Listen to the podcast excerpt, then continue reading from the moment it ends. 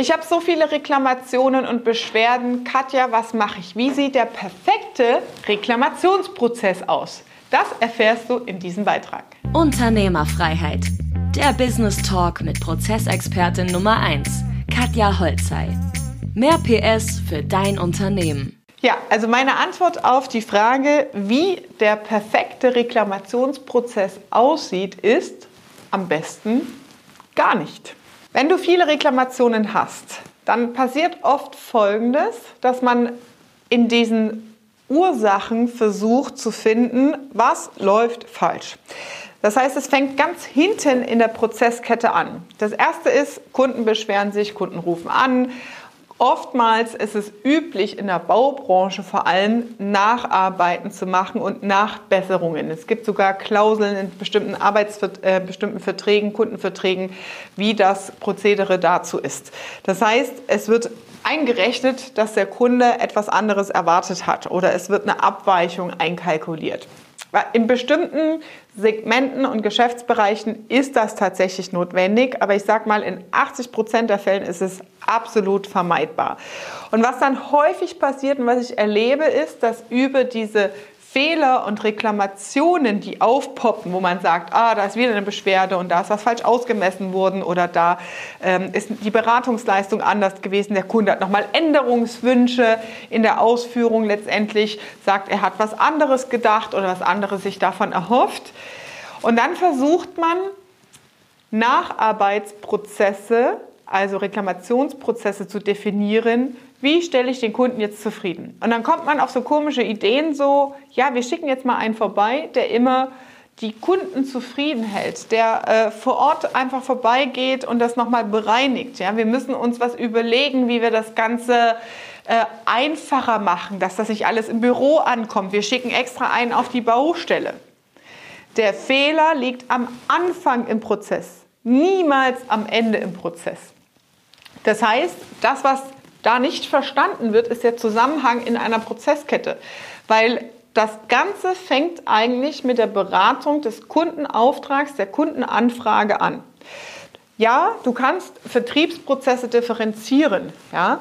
Danach, wenn der Auftrag erteilt wird, geht es ja meistens in die detaillierte Konzeption und Ausgestaltung. Was erwartet der Kunde, was möchte er haben, etc. pp. Hat nichts mit den Vertriebsprozessen zu tun, hat was mit dem Beratungsprozess und mit dem Auftragserteilungsprozess mit dem Kunden zu tun. Erwartungshaltung, Auftragsklärung, technische Komponenten, was ist machbar, was ist nicht machbar und vor allem auch mit deinen Spielregeln, wie erziehst du den Kunden? Wann ist die Deadline, dass der Kunde keine Änderungen mehr bei dir reinfließen lässt? Weil das ist alles bezahlte Arbeitszeit, die deine Marge im Auftrag Schritt für Schritt bei jeder Änderung kleiner machen lässt. Weil das bezahlte Personalkosten sind, die auf deinem Gehaltszettel rausgehen, wo der Kunde aber nicht bereit ist, mehr dafür zu zahlen. Also definiere das.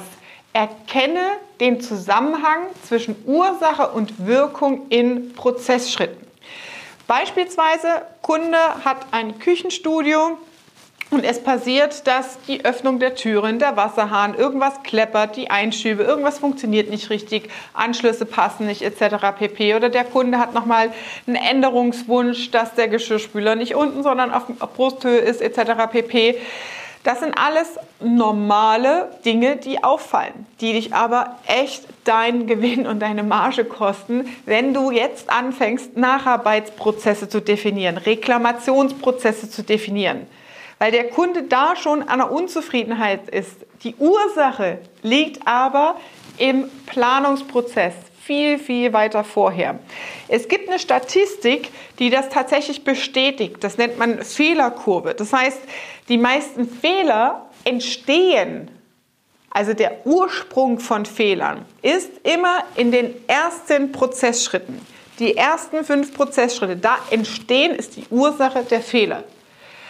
Aber die Erkenntnis, dass Fehler passiert sind, dass etwas nicht stimmt, dass der Kunde in einem Küchenstudio einen anderen Wasserhahn wollte, was anderes meinte mit Beleuchtung, was anderes verstanden hat unter LED-Leiste etc. pp. Das erkennt man erst in den nachgelagerten Prozessen, wenn das Ganze auf der Baustelle ist, wenn der Kunde es sieht, wenn es physisch und greifbar ist. Und dann fängt man an, über Artikelnummern und solche Sachen zu diskutieren, ja, wenn man vor Ort ist. Aber die Ursache liegt in vorangegangenen Prozessschritten. Das heißt, Mach bitte Folgendes, wenn du dir darüber Gedanken machst, wie ist eigentlich unsere Reklamationsquote, wie ist unser Reklamationsprozess, was müssen wir da beheben.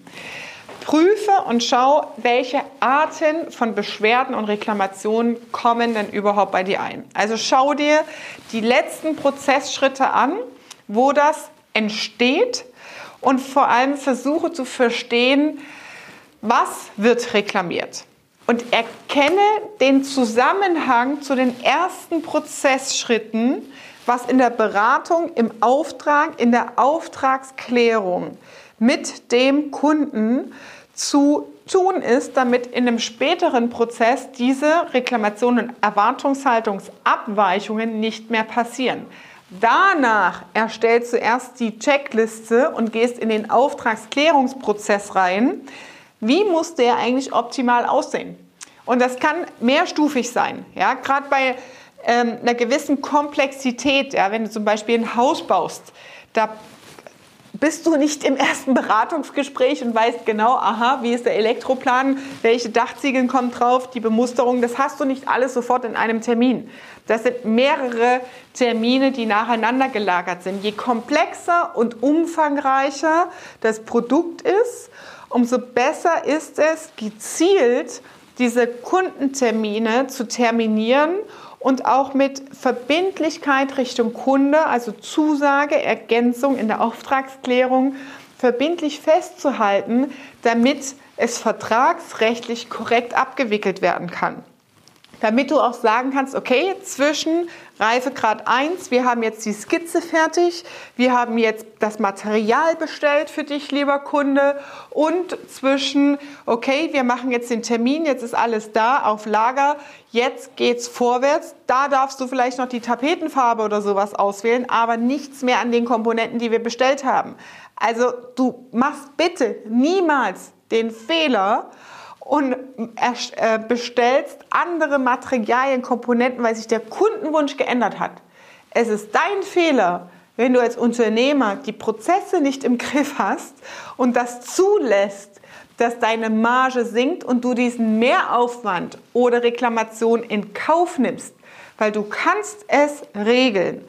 Und die Akzeptanz in der Gesellschaft, dass du einen Prozess vorgibst, dass du den Kunden führst über einen Prozess, dass der Kunde ähm, von dir gesagt bekommt, okay, in diesem Zeitfenster ist das festgelegt und danach, jede Änderung danach kostet dich 150 Euro extra plus Ersatzteil, weil du die Arbeitsleistung, den Aufwand, Stichwort die Personalkosten hinten dran, die Administration, dir bezahlen lässt, dann ist das eine klare Kommunikation, mit der, der auch der Kunde arbeiten kann. Und das ist unfassbar wichtig für dich. Also, schau dir deine Reklamationen und Probleme an, erstelle eine Liste, welche Arten von Reklamationen kommen denn eigentlich die ganze Zeit auf und prüfe den Zusammenhang in den ersten Prozessen und prüfe den Zusammenhang in den ersten Prozessschritten. Und mach nicht den Fehler, in diesen Fehlererkennungsprozess Nacharbeiten einzubauen, weil damit machst du deine Marge noch kleiner. Du gibst dich damit zufrieden, Fehler und Reklamationen zu akzeptieren und ballerst noch Geld rein, indem du diese Fehler versuchst zu eliminieren durch Nacharbeiten. Auf gar keinen Fall. Also schau, dass du die Prozesszusammenhänge kennst. Ja? Fehler entstehen immer in den ersten Prozessschritten und werden erst in den letzten Prozessschritten erkannt. Das war Unternehmerfreiheit. Der Business Talk mit Prozessexpertin Nummer 1, Katja Holzhey. Du willst keine Folge mehr verpassen, um dein Unternehmen mit PS auf die Straße zu bringen?